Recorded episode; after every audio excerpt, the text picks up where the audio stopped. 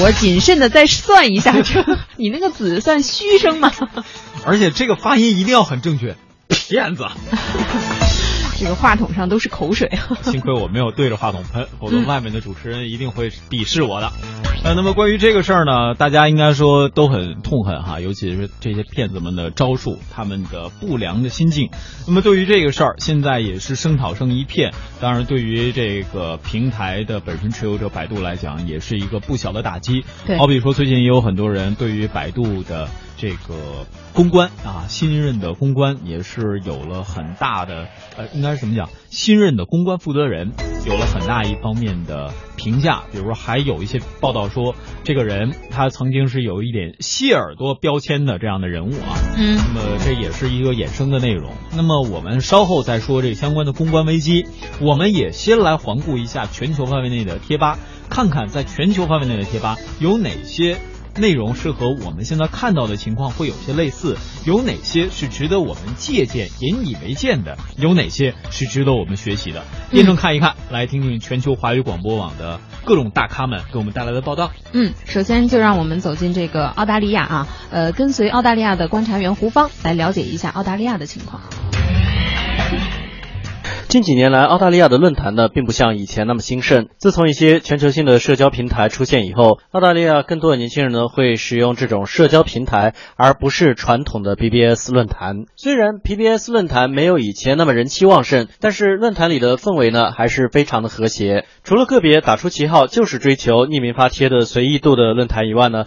大部分论坛里边内容啊都比较的中规中矩，用户必须要登录以后呢才能够发帖。很多帖子呢都是涉及一些互帮互助啊，或者是经验交流一类的，很少会有软文或者是小广告一类的帖子。比如说像我自己经常会登录的，就包括像是钓鱼论坛以及汽车保养方面的论坛。实际上这两种论坛如果真的要打广告的话，都可以打出很多的广告，像是一些渔具的售卖啊，或者是一些汽车零配件的销售等等。但是实际上我从来没有在论坛上看到过这样的广告。实际上很多论坛的整体运营成本啊并不高，而且很多论坛呢并不是以盈利为目的，而是由某些协会创办的具有公益性质的论坛。所以要说是放广告的。话，也就是在论坛的上端放一条到两条的横幅广告，而在论坛当中每一个发的帖子当中，很少会看到那种插播式的广告内容。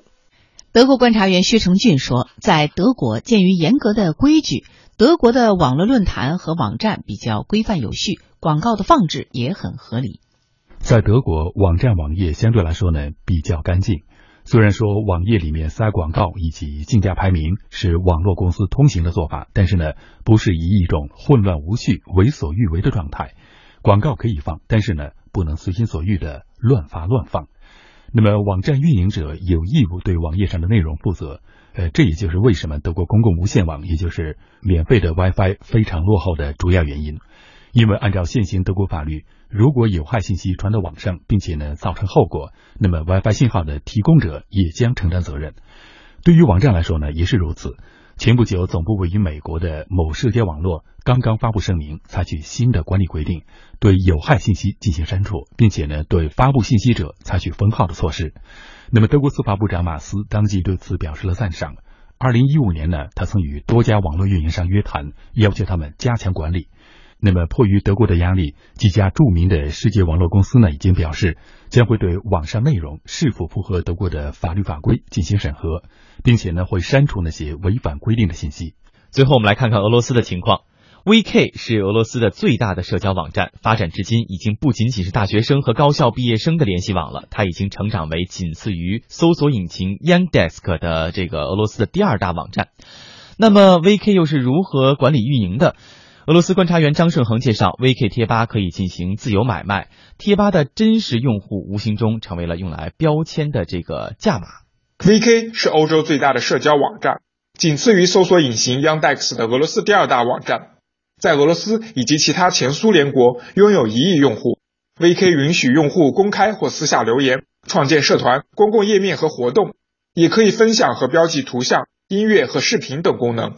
与此同时，VK 下还具有两种类型的社团，一个适用于较分散的社团，例如讨论版、维基条目等；另一个是新闻提要导向的广播工具，名人和企业之公共页面。这两种类型在某程度上是可以互相转换的。正因如此，2008年 VK 一举成为俄罗斯最受欢迎的社交网络论坛。值得注意的是，有关 VK 网站盈利策略，VK 网站内的各种草根民众组建的小组贴吧，大多也都可以进行买卖，甚至还出现了很多专业的交易网站，以保障买卖贴吧和论坛行为的交易资金安全。贴吧内的每一个真实用户，都无形中成了用来标价的筹码。